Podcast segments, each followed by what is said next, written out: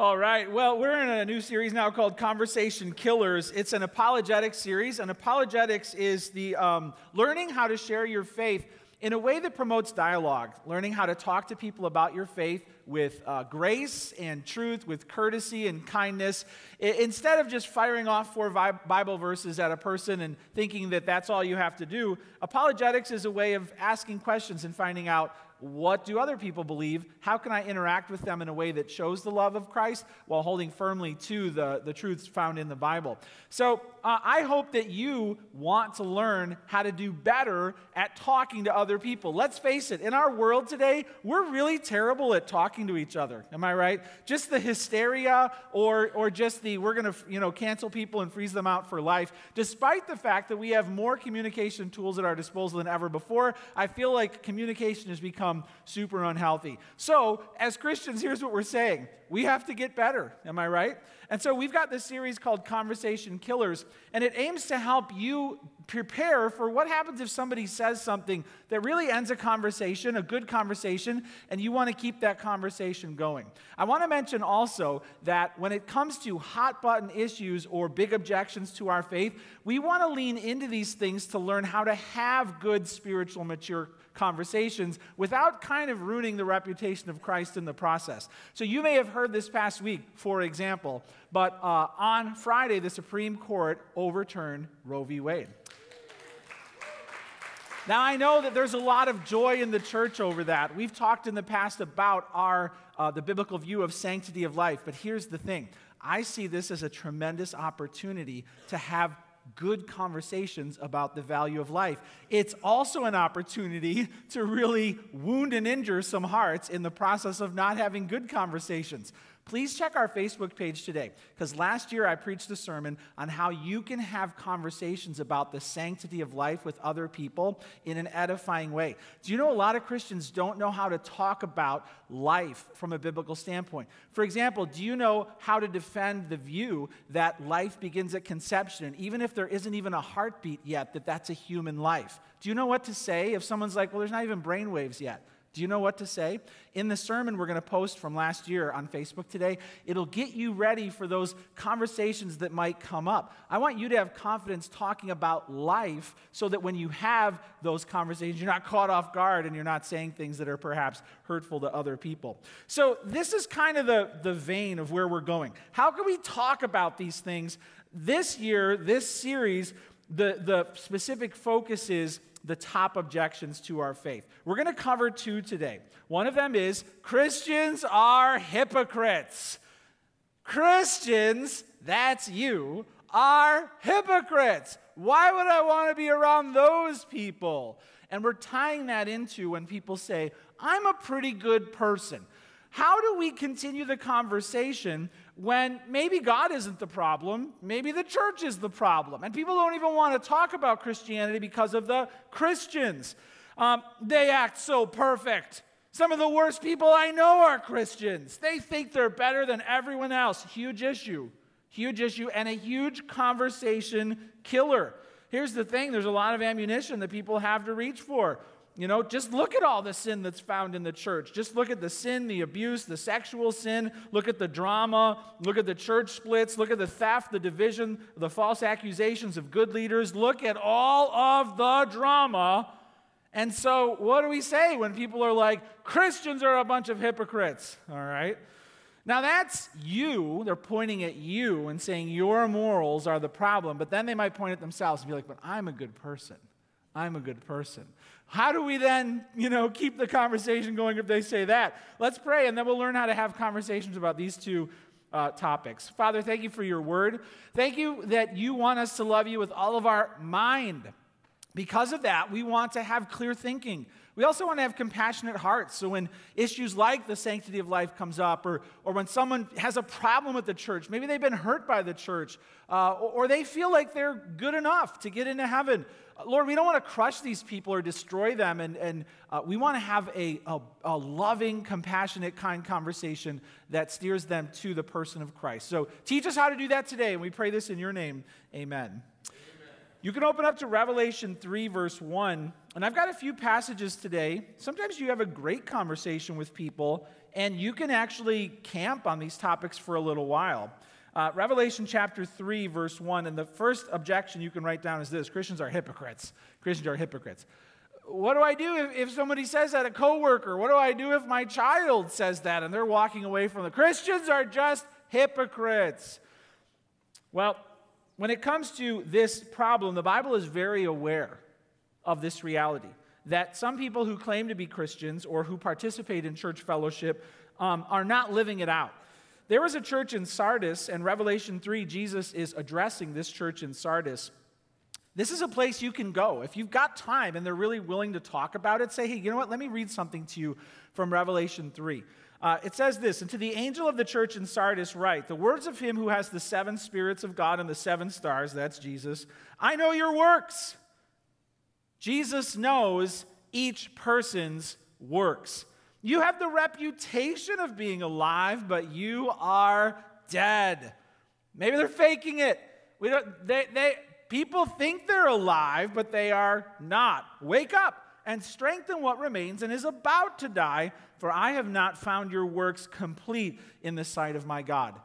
You see Jesus here keeping track of what a person is saying and what a person is doing, what a whole church is saying and what people are saying about them, but what they're actually about. He is very closely monitoring that discrepancy.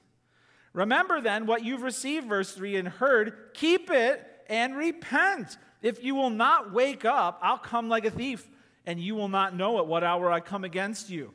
There's a threat here. Jesus is threatening to destroy this church. Yet you've still a few names in Sardis, people who have not soiled their garments, for they will walk with me in white for they are worthy. That means they haven't fallen into sin that discredits the gospel. The one who conquers will be clothed thus in white garments, and I will never blot his name out of the book of life. I will confess his name before my Father and before his angels. He who has an ear, let him hear what the Spirit says to the churches. A little bit we can unpack here. Sardis, twice in its history, got destroyed. Why? Because the watchmen on the walls failed to keep watch. Here's a picture of the ruins of ancient Sardis. Uh, the wall, you can see how there were these towering cliffs. And so some of the most impregnable parts of this city were high up in a place where they felt secure. They had walls that would ring these cliffs. Um, some of them were from later in the medieval times, but here's another picture. And the city was real glorious in, in uh, Jesus' day. So this city felt strong, they felt protected, but twice in their history, they were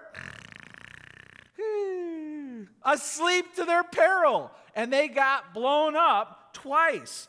It happened in 546 and in 214 BC. So they became kind of a, uh, a troubled tale of don't do what they did. Don't feel like you're super secure, and then suddenly, like a thief in the night, your city is destroyed. Do you know that that's a picture of what will happen to hypocrites? People who say they're Christian, people who claim to be alive spiritually, but they are not, not living it out. They are asleep to the great peril. Oh, they may feel like they're high and mighty and surrounded by walls, but guess what? God Himself will destroy that person. So, what do we say when people are like, Christians are a bunch of hypocrites? Well, God's pretty upset about the problem too. He's threatening this church that had a reputation for being alive, but they were actually dead. I like what Herb Caen said, a legendary San Francisco journalist. We'll put his quote up on the screen. He said, The trouble with born again Christians is that they're an even bigger pain the second time around. we have to own this problem. When someone says Christians are hypocrites, guess what you have to say? Jot this down. You are absolutely right. That's what you say. How do I keep the conversation going? It was like, those Christians, they're worth. You are right. You've just got to own it. Do you know Christians? I know Christians. Sinful people, all of them. I'm a Christian and I'm a sinful person. Don't ever try and be like, you're wrong. No, we have to actually deal with the reality that the complaint they are filing is true. And it's true in the Bible as well. The church is full of sinful people. What I would say is wait, hypocrisy? That's all you got? Oh, I can tell you stories of sin in the church. I can tell you stories that would blow your mind of how Christians treat each other, right? or how they fake things or talk about God. I mean, every sin that's in the world is in the church too. So that's all you got? Yes. Now, you have to maybe figure out what exactly their complaint is. Are they really upset about Christians who claim to be Christians, but they're really not Christians? They're fakes who've infiltrated the church? Or Christians who are really Christians, but they're kind of hiding it. They're living, they're trying to have it both ways. Um, likely, there are people in their lives, maybe family members or close relatives or friends, who are annoying them. Maybe even these people are judging this person and making them feel lower and lesser. Generally, there are valid things going on in the person's heart when they say this that you might want to help sort through. You have to admit, you know what? You're right. Whenever there's sin in the church, it destroys the credibility of our message. I mean, because, look, you're telling me one thing and you're living another thing, it makes it seem unlikely that I should follow that path. That's why Jesus hates it too. Now, there could also be a situation where a person says this and they have a genuine Christian in their life who's really doing their best to walk with Christ, but they're, of course, imperfect. So if it's like, my brother, oh, Mr. Holy, and the brother's actually living out a Christian life, but this other brother just hates it, you might want to discern if they're just really fault finding and nitpicking to try and tear another person down. That's a different situation. That person actually isn't a hypocrite, they're just a human that's really trying to walk with Christ, but, but the other person, and maybe you feel like you've got these folks in your life, they're just watching you and they're waiting for your kids to mess up. So they like, ha ha, you do it too. That's different. All right, those Christians are not hypocrites, they're just human. It's important to sort through that. But there are genuinely people who claim the name of Christ who destroy other people, and it's a giant problem in the church. You're absolutely right. Um, let's hit our fundamentals here. 1 John 1 9 to 10 says this If we confess our sins, he is faithful and just to forgive us our sins and to cleanse us from all unrighteousness. If we say we've not sinned, we make a, a liar and his word is not in us. You know what that means? It means to become a Christian, to be a member of a church, you actually have to admit you're a sinner. So, you know, the church is full of sinful people. That's the point. You're right. Every form of sin and every sinner is welcomed into the church. Uh, in 1 Corinthians 6 9 to 11, here's what it says Do you not know that the unrighteous will not inherit the kingdom of God? Do not be deceived. Neither the sexually immoral, nor idolaters, nor adulterers, nor men who practice homosexuality, nor thieves, nor the greedy, nor drunkards, revilers, swindlers will inherit the kingdom of God. But get this. Do we have the next slide? And such were some of you but you were washed, you were sanctified, you were justified in the name of the Lord Jesus Christ and by the Spirit of our God. It's the thing is that any sinner can become a Christian and leave that life of sin behind. You don't become perfect. There'll be a battle with sin, and you'll sin, you know, until Christ comes back. But people who maybe know your past are like, oh, now you're going to church, oh, you. They want to kind of heap shame on you, and they might be confused. You might need to be like, hey, that's who I was but Jesus is transforming me into somebody new. You are right. The church is full of sinful people. My recommendation when someone says the church is full of hypocrites is for you to get testimonial. You're right, but let me tell you how Christ is transforming me. To talk about the hope that we find in becoming brand new. And then ask a question. Remember, the secret to any great conversation is to keep the questions coming. Jot this down. But where do you stand with God and Jesus? So you could say, You're absolutely right, but where do you stand with God and Jesus? All Christians are sinful because all humans are sinful. You're affirming a vital truth that we believe. People sin. And so, where are you with God? Where are you with Jesus? Because sin is why God came and built the church to help people leave a life of sin. You're building common ground. The fact that they have a problem with immorality gives you a beachhead on which to land the truth of Scripture. You're upset about that? I'm upset about that too. So is God. Let's talk about the solution. Where do you stand with God and Jesus? The followers of Christ are nothing special. The founder is from heaven. I know you've got a problem with the followers. Where are you with the founder? He came from heaven. See, now this person has to start thinking about where they are with God. On Judgment Day, you're not going to be able to stand in God's presence and be like, oh, sure, I would have gotten ready to go to heaven, but my neighbor Flanders was so annoying. You know, like, you're not going to bring up a neighbor in Judgment Day. It's going to be you and God. Are you ready for that? The followers of Christ are nothing special. Romans 14 10 to 12 really calls us out on this. Why do you pass judgment on your brother? Or you, why do you despise your brother? For we will all stand before the judgment seat of God. For it's written, As I live, says the Lord, every knee shall bow to me, and every tongue shall confess to God. So then each one of us will give an account of himself to God. Are you ready for that? Are you ready for that when no one else is around? And it's just you and God. Hey, where do you stand with God and Jesus? Affirm, Christians, there's a bunch of hypocrites. You know, you're right, you are right. But where do you stand with God and Jesus? Do you see how you just took a conversation that was like beep, beep, beep, and you're like zap, and now you've got a chance to keep it rolling? Where do you stand with God and Jesus? And then jot this down. You can ask the question why let some Christians ruin the church for you? Why let some Christians ruin the church for you? At this point, if the person's still really engaged, it can go in a thousand different directions. We don't know exactly what their complaint is, they might even think that they are Christians and they're part of a church. They just haven't been in a while. I don't need church. I just need God. Who knows where it's going to go? But listening is going to be the way to try and keep it moving forward. It's important to remind them that Jesus was infuriated with hypocrites. Hey, look, I'd hate for some Christians to ruin the whole church for you. Do you know Jesus was infuriated with hypocrites? Do you know that he was, Jesus was killed by religious people? In Matthew 23 27, here's what it says Jesus says, Woe to you, scribes and Pharisees, hypocrites! For you are like, get this, ancient trash talk, whitewashed tombs, which outwardly appear beautiful, but within are full of dead people's bones and all uncleanness. Wow. Wow. Do you know how Jesus felt about the hypocrites? They're whitewashed tombs full of dead men's bones. Ah! He hated that. Hey, why would you let a, some Christians ruin the whole church for you, especially when Jesus is on top of this problem? He knows it. He doesn't want his church to be about that.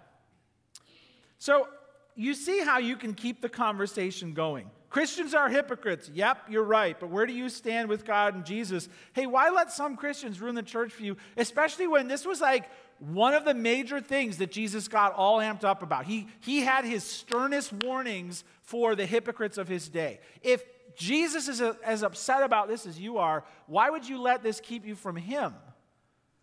You're reasoning with them to try and get them to give Christ and perhaps church a chance. Watch for an opportunity to go for the heart. They might be hurt, they might be upset, they might feel ashamed. There may have been some Christians who just let them have it. They may have had some family members who were totally frauds, fakes, and set a terrible example for them. If you can get to the heart and kind of draw out, you know, the waters from the well, you might be able to really have a good shepherding conversation with this person. A lot of people have church pain right, from the past. And you might be one of the first people to help them. You know, I kind of see it as like a hamper. They dump the hamper, and then there's all this laundry, and the stinky stuff's on the bottom. They've got all this stuff, and you might need to help them sort through that. What's true, what's not, what can you get past, you know. Giving that a little attention could change a person's life. Well, this is only a two-point sermon, and you know at the end of each one of these sermons, I give a chance for Q&A. So the mic's going to come out to you. So maybe you have a question where you're like, oh, I want to know how to talk about this. Or maybe you know somebody who's asking a question and you're not sure how to respond. So get ready because the mic is coming out to you shortly. The second one we're going to deal with today, jot this down, is I'm a pretty good person. I'm a pretty good person religious, charitable, helpful. You can fill in that many different ways. I'm a pretty charitable person. I'm a religious person. I'm a really helpful person. Hey, you need Jesus. He came into the world and died on the cross for you, and he rose again, and now he rules heaven. Are you going to heaven? Yeah, I'm a pretty good person. Guess what? The conversation just died. Because that person doesn't need Jesus. They're actually doing pretty well. they're religious. They went to the class. They're charitable. They give to the poor. They're okay. So, no matter what you just told them about Christ, the conversation is over if you don't know what to say when someone's like, I'm good. I'm living life the way I think it should be lived. I'm going to be okay. Watch out. What do you say? You can turn to Mark 10 for this one, Mark chapter 10. This is again an, uh, a suggestion for you. Let's say you're at breakfast with, you know, a somebody and you really want them to know about Christ and they're getting curious and they throw this one out. Well, I'm a pretty good person. Maybe they would be okay with you. Hey, can I share something in the Bible that I heard this? Maybe, maybe you have a re- relationship with that person where you could actually get the Bible open and share it. This is a good place to go. Mark chapter 10, uh, verse 17. Famous story, right, of the rich young ruler. As he was setting on his journey, a man ran up to Jesus and knelt before him and asked him, Good teacher, what must I do to inherit extra life? This guy was a little extra, as they say today. He was loaded, he was rich, he was young, he was successful, and he ran up to Jesus and he fell on his knees. You know, people are watching. Good teacher, what must I do to inherit eternal life? Is anyone tweeting this? I mean, he's a little, you know, extra. Jesus said to him, You see how Jesus asked the question? Why do you call me good? Good teacher. Would you say that that actually accurately encompasses all that Jesus is? Good teacher? Is he getting it right? Good teacher? Uh, he's a little more than that.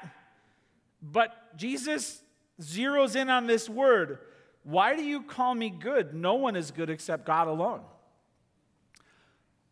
Time to learn about God and man. God is good, we are sinful.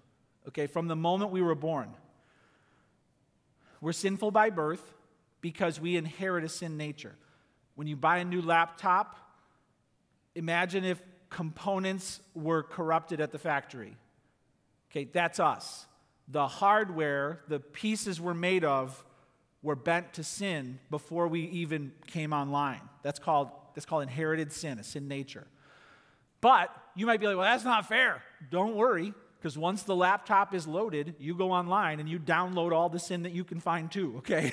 So it's by nature and it's by choice. We're sinful both ways. That's the doctrine of man. We are not good by nature. We are certainly not good enough to go to heaven. When it comes to God, he is good. He is the only one who's good. That fundamental definition of God and man is, is being rejected when someone says, I'm a pretty good person. Now, you could come right out and be like, the Bible says no. But is that going to keep the conversation going? No. So, how do we dig around, you know? Um, Jesus asked a question why do you call me good? No one is good except God alone. Now the guy's got a choice to make. Is he ready to call Jesus God? Because no one's good except God. Do you see the question there? This many people who have walked the earth as a human are good. This many. And his name is Jesus. Okay? This many. You know the commandments do not murder, do not commit adultery, do not steal, do not bear false witness, do not defraud, honor your father and mother. Jesus has given him a chance. He's listing out a lot of the Ten Commandments, right? And this guy's an achiever. So in verse 20, Jesus said to him, Teacher, I've kept all of these from my youth. Oh, he's picking the ones I'm good at. But Jesus left out some, right? Like coveting. Jesus, looking at him, loved him. Jesus loves this. He's having a conversation with this guy. He said to him, You lack one thing. what is it? The guy who's got everything. Oh, he's got, there's one thing I didn't buy on Amazon. Jesus is going to tell me what it is. You lack one thing. Go sell all that you have and give to the poor. What? And you will have treasure in heaven and come follow me. Okay, you're tracking here? What is the person missing? What's the one thing he's missing? Jesus who can give him treasure in heaven.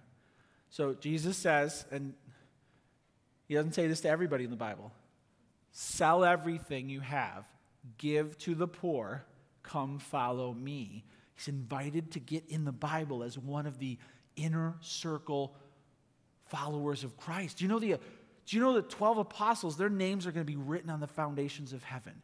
Come follow me. Come follow me. And what was the guy's response? He was very sad. Very sad. He goes home. What's the matter? I'm very sad. Why? I met Jesus. Oh, and? I got in the Bible. Oh, and?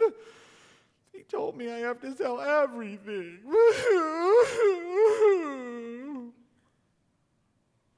what an idiot, right? What an idiot! He was just offered treasure in heaven.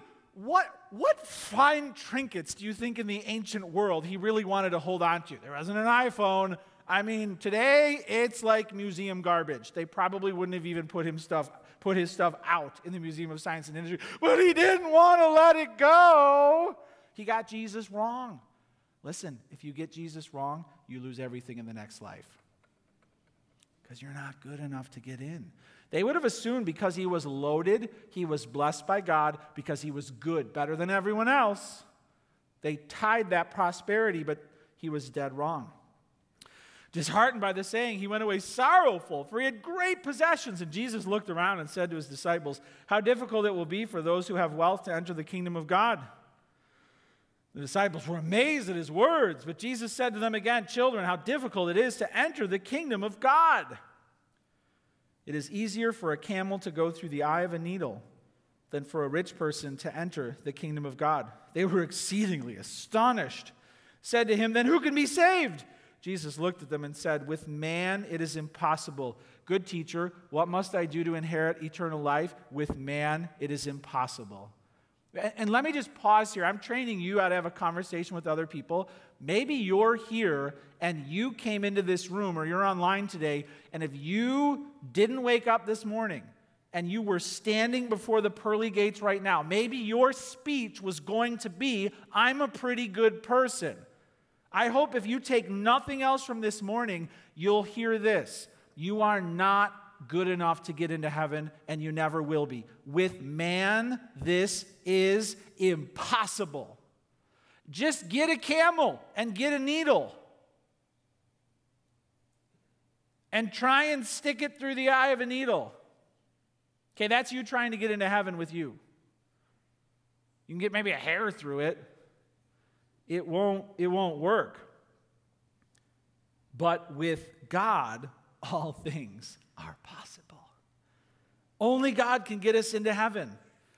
That's a good text to go to if someone says, I'm a pretty good, religious, charitable, helpful person. No, you're not. But how do we talk about this? I like what Abdu Murray said. Abdu Murray said the fastest growing religion on earth is good personism. Good personism. Uh, it is antithetical to the gospel. If a person is relying on their own works, they're not relying on Jesus. Okay? So please, in your own heart, as the conversation's going, don't be like, well, they are a pretty good person. I mean, how, how could God turn away Aunt Trudy? I mean, she's got 10 cats. She loves them all, you know? She's nice to animals. Don't let your mind get sucked into the whole, well, maybe she is good enough. It's not going to happen. Here's a question you can ask. Jot this down. Do our good deeds erase our bad deeds? Do our good deeds erase our bad deeds? Let's say that they have done a lot of good. Okay, what does that mean about all the bad they've done? So, human courts understand this principle. Guy drinks and drives, runs over a pedestrian who's now paralyzed for life, stands in front of the judge and says, I pay my taxes on time, I clock into work every day, I do a good job, I give to goodwill, you shouldn't send me to jail. Do any of those good things take away the bad thing that he's done? See, so human courts get this. I don't care if you just went and gave popsicles to a thousand children out of the kindness of your heart. You still ran over somebody who's paralyzed for life. You can't get rid of the bad by doing good. Okay? So ask them Do our good deeds erase our bad deeds? When it comes to erasing, the idea there is that there's a stain. Sin stains. That's one image you could bring up. Jeremiah 2:22 says this, "Though you wash yourself with lye and use much soap, the stain of your guilt is still before me," declares the Lord God. Do you think our good deeds erase our bad deeds? I've shared this story before, and you can use it. Feel free to use it if you're talking to somebody. But I was at a wedding, and at this wedding, I was super excited because they had a chocolate fountain. Have you ever used a chocolate fountain? They've got fruit and marshmallows, and you go up there and you put things in the chocolate fountain, and you get to eat chocolate covered things. I loved it. I was just standing up there, like eating chocolate covered everything. Well, then some other guy comes up and he wants to use the chocolate fountain too. He's wearing the brightest, whitest shirt I've ever seen. He's dressed really nice.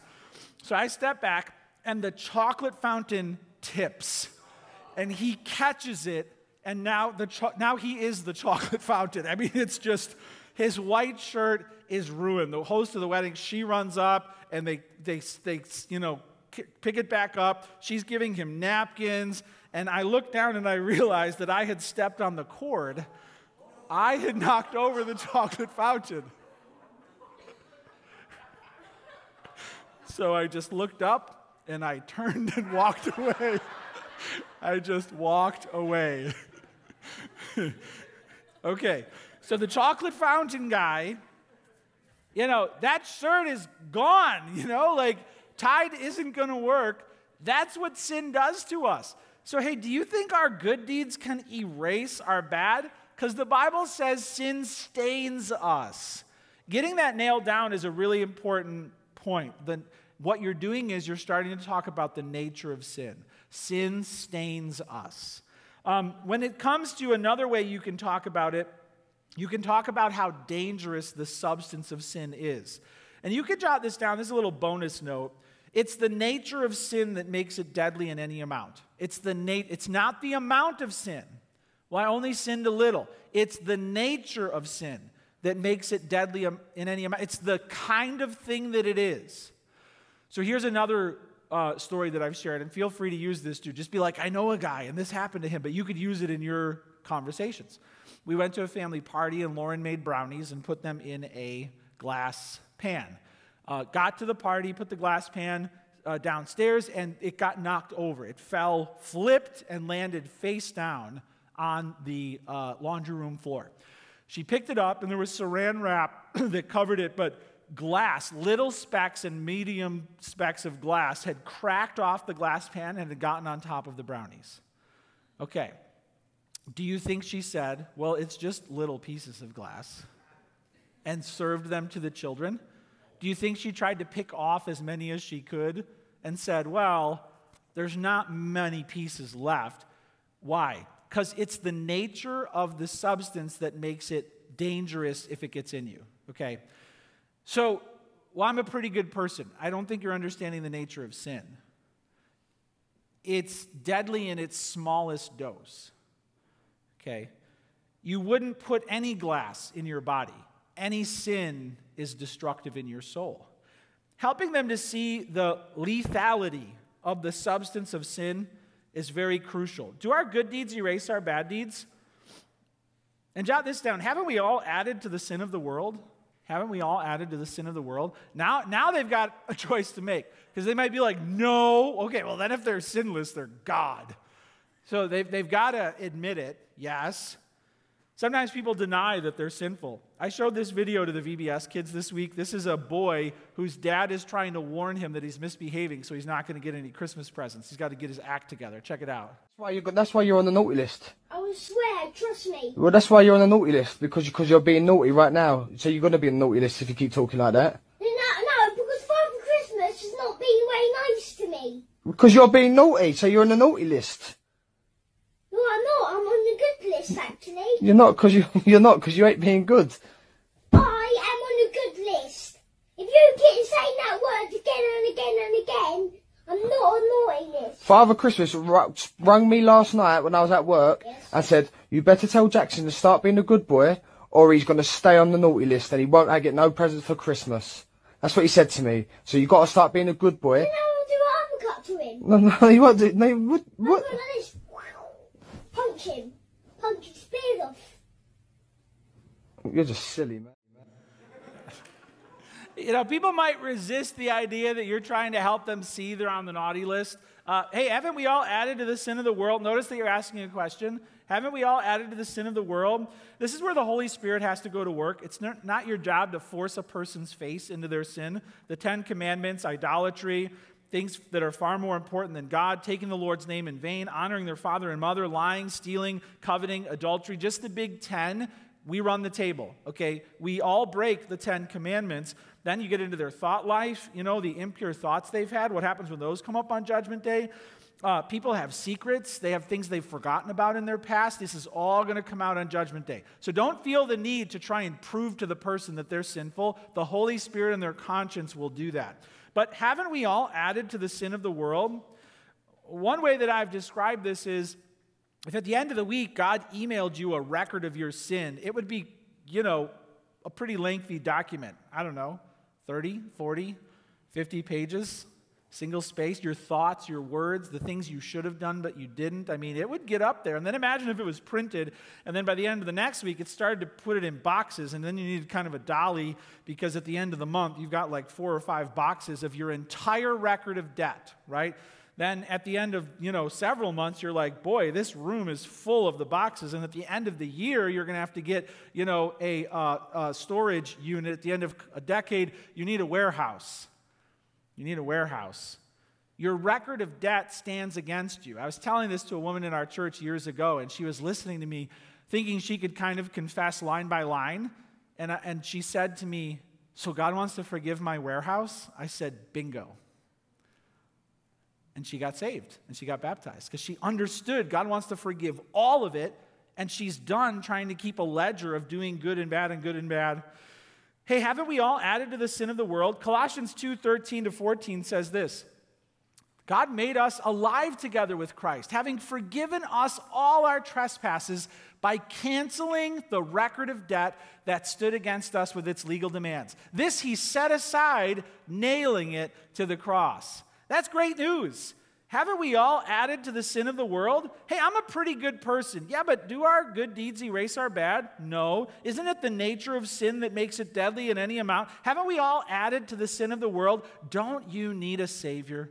Don't you need a Savior? And then remind them, jot this down. This is the big finish. Good people don't go to heaven, saved people go to heaven. Are you a saved person? You might be surprised, this is what you'd say. You might be surprised to learn this, but the Bible says good people don't go to heaven. What? And guess what? Religious people don't go to heaven either. Neither do charitable people. Oh, well, then who goes to heaven? Saved people. Are you a saved person? This is the question. Are you a saved person? Do you see how you can keep the conversation going? Do you see how you can drive them to a place where you're not beating them over the head with truth and making them feel miserable? You know, when it comes to the questions we covered today, all Christians are hypocrites. Yep, you're absolutely right. But where do you stand with God and Jesus, and why let some Christians ruin church for you? I'm a pretty good person. I'm religious. I, I live life in a virtuous manner. Yeah, but our good deeds can't erase our bad. Haven't we all added to the sin of the world? And the Bible says good people don't even go to heaven. Are you a saved person? Can you see how the conversation can keep going? That's our goal.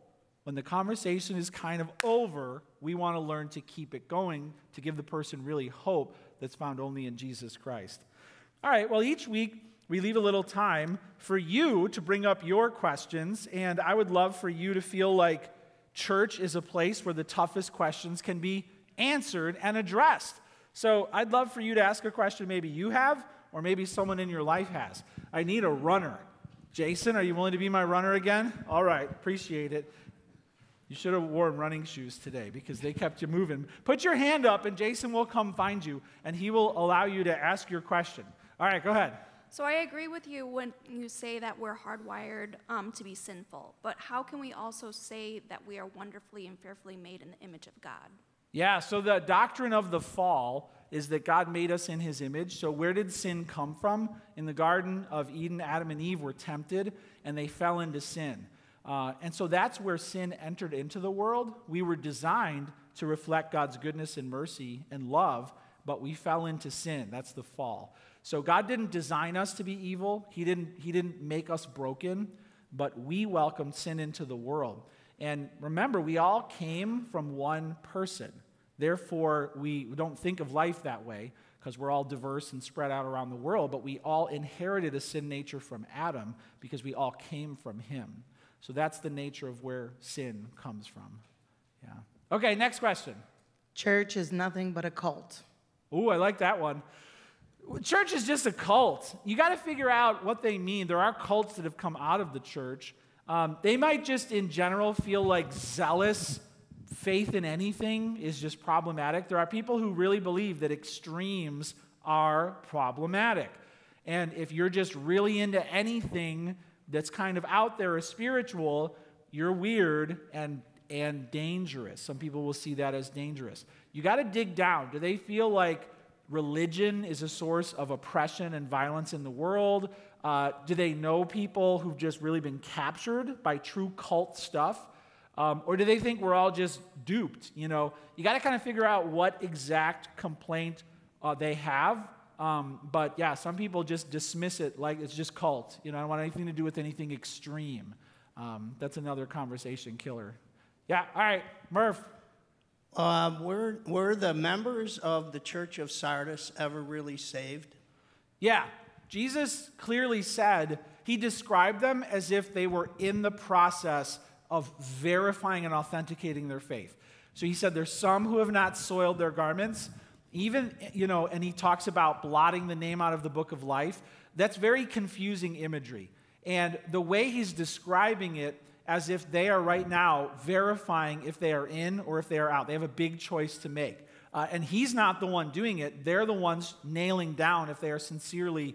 There's a lot of doctrine that we, I wish we had time to drill down into all of that. The good news is, those who were truly, genuinely Christ followers in that church, listen to what it said. Their names are written in the book of life, they're given white garments, and Jesus will speak their name to the Father in heaven. Don't you want to be a part of that group? I want to be a part of that group, even if there are knuckleheads who are faking it next to them. I'm not going to focus on them. I'm going to focus on the guy who Jesus said, I'm going to tell his name to Father God and get him into heaven. That's what I want. That's what I want. Because there are those people in the church, I want to be like them, I want to be with them, and I want to go where they're going. It's the divide that we're supposed to, you know, focus on there. All right, next question. Who's got one? Yeah. Right here, a Pastor. Uh, when I got saved, the first thing, um, I was worried that I was not saved right after that. So um, my question is, is that when someone is uh, claims to be saved or uh, takes Jesus into their heart, no matter how old they are, and they get baptized, um, what's the assurance of each one of us knowing that we're going to go to heaven? Well, that's a wonderful question. Um, if you look in places like Ephesians 1 and 2, uh, if you read through the book of First John, uh, here's the general principles you'll find in Scripture. Uh, we believe in the eternal security of the person who's been converted by Christ. When it comes to what happens to a person who has genuinely put their faith in Christ, even at a young age, these are irreversible things. So, being sealed with the Holy Spirit, uh, having your trespasses forgiven, having your sins wiped away, um, you know, being, being united with the body of Christ. These are irreversible things if you're genuinely saved. So, Ephesians 1 kind of talks about some of those things. Um, so if you are saved, you are genuinely saved for all time. But there are people who were not saved. They were uh, made a decision as a child, but they didn't really understand or mean it. This is the parable where the bird comes and takes the seed away. Uh, there's even a parent salvation where you had something going on above the surface. You went to a church, you took a class, you sang some songs. The roots were never in place. Only God can sort through that. He, in fact, instructs us to not go through the church and to try and figure out who's a weed and who's a weed and who's a tare and whatever. The angels are going to do that. But when you get into God's word and you examine your heart, it says, it says, examine yourselves to see if you're in the faith. And it's not that you're looking for anything beyond the Bible. The Bible is enough, where if you go through it and you're like, well, do I believe that about Jesus? Have I followed through? Have I been baptized and showed everybody that I'm a Christian? Then you have the uh, assurances of God's word. But if as you're going through it, you're like, not me, not me, not me, not me, then whatever else you were given growing up, you should just realize, holy cow, I don't have the fruit of salvation, right? And there are some who leave the faith, and, and you know, in the Bible it says, if, if If you apostatize, if you trample on under, the, under your feet the, you know, the blood of Christ, there's only two things that means. Either you are a fallen Christian and God will judge you severely, as a father does to his children, uh, because you are departing from a biblical lifestyle, or you were never saved. Their going meant that they didn't belong to us, John says. Um, so it's not crystal clear, it's a case by case thing, but generally, those are the principles that Scripture shares for that question about assurance of salvation. Got time for a few more? Um, so, what do you say um, when someone feels that they have multiple ways of, that people have multiple ways of getting to heaven? Um, because you, we're all different crayons in the crayon box, right? And so everybody's path can look differently. Right. Um, and addressing right acts 4 12 there's no, no other way but seeing practically that lives look differently Right. Yeah, that's a good one. Um, last week we did All Religions Teach the Same Thing. If you missed that sermon, you'll want to catch it. But Jesus said, I'm the way, the truth, and the life. No one comes to the Father except through me. Um, so, you know, some people might complain, well, why wouldn't God make multiple ways? If you're on the Titanic and there's a boat big enough for everybody to get on, I'm going to get off the Titanic. I'm not going to say, well, I want five more ways to get off the Titanic. It's like, oh, there's a way off. I'm getting off. so uh, the fact that there is one way is clear, it's compelling, uh, it's consistent. So, um, and that's what the Bible teaches. There, there is just one way, uh, Christ. Okay, couple more. Who's got the mic? You got the mic, and then you're next. Thank you, Pastor. Um, Yeah. I have a question about prayer. I know Prayer? prayer. God delights in our prayer. Yeah. But if we continue to pray for, say, something certain, or you get a lot of people praying on the same thing, does God change his mind? No, he doesn't change his mind. So he already knows what we're going to do. It's Okay. already, that's my question, I guess. So there's gears. I preached a sermon called Prayer Gears. Maybe we'll post that one online too. Uh, here's the way it works bold. God wants you to pray boldly. Big. Stop praying for chicken nuggets to be blessed. It's not going to happen. That's actually a pretty bold prayer. Uh, bold. Bold. If you ask this mountain to go into the sea, bold, right? And um, so after you have bold, you have confident. Whatever you ask, believe you have, ha- you have it. Confident. We're supposed to pray confidently, right? Humbly. Not my will, but yours be done. Bold, confident, humble, lovingly. Lovingly. We're supposed to pray in love, right? The, there's a warning um, to husbands if you don't love your wives, it hinders your prayers. So your love relationships have to be in order. And then persistently, the persistent widow ask, seek, knock. These are the prayer gears, and you could remember them by this acronym because he loves people. Bold, right? Uh, confident, humble, loving, persistent. Those gears all have to be turning. And the, here's the problem when you, you get a problem when some of the gears fall out or you only have one gear turning. So if someone's like, well, God already knows what's going to happen, um, so I'm just going to trust him. Well, that's confident, but it's not very bold, right? It's, it's humble, but it's not very bold. So where's the bold? Where's the you have not because you ask not? See what I'm saying? So you can't take gears out of it. Um, you have to have all the gears turning. Yeah, so hope that helps. All right, this will be the last one, but if you didn't get your question asked, I'll be up front. Uh, you can come up after the service. Do you have the mic? Okay, go for it. Okay, my question involves like in today's society, Christians are called hypocrites a lot because I feel like non believers don't agree with what we believe sin is. For example, love is love. Right. Jesus loves everybody. So, how this is like an onion, you're peeling back each week. But when somebody comes with an issue like love is love, I say, yes, I agree, and I love all people of all communities. However, I don't love the sin. But when they don't agree that that's an actual sin, where do you go in the conversation from there? That's a great one. Uh, the topic is morality, so they're making a moral statement. And you can ask them this question Where do you think morals come from? And what they'll genuinely, generally start with is, well, your feelings. And so if you feel something is right, then it's good for you. Then you can very easily push back on that and say, well, there are plenty of people who feel like it's right uh, to go clubbing and slip a chemical in a woman's drink and you know have some fun with her that night. That feels really good. Is that right or wrong? Well, of course it's wrong. Okay. So uh, when it comes to morals, where else do morals come from? It's not just if I feel like it's going to be good, I can do it. Well, you can't hurt other people. Right, okay, so now we're getting somewhere. So if you do something that hurts another person, you're not allowed to do that, right? The more you start pushing down that road of true love is actually being accountable for the good and welfare of another person, it's not about you. Love is not about you. Defining love as me doing everything I want, that's the opposite of love. That's the most selfish thing you can say, right? I'm going to love me. That's not love. You're giving them a bigger view of love, right? The problem is they're afraid that you're taking it away from they think you're stealing something from them, their identity. You're trying to help them see that the true greatest form of love is Christ's love because he laid down his life to save the world. And love is sacrificial, it's for the good of the other person. It's not for us. Life is not for us. And when they can finally see that they're here to love other people and to sacrifice for them, and then they look up and see, and to take up your cross daily to serve Christ, you will redefine the word love for them. That's the goal. Their view of love is very selfish and small. You're trying to redefine that and help them to see that. Yeah, but, but very patiently and very kindly, just helping them to open up to see uh, how they're defining that word love. Never feel like Christians lack love. Our view of love saves the world in Christ. Never feel like the world is out loving you. Okay, love is not their thing. Love is Christ's thing. And we have the greatest force in human history is the love of Christ.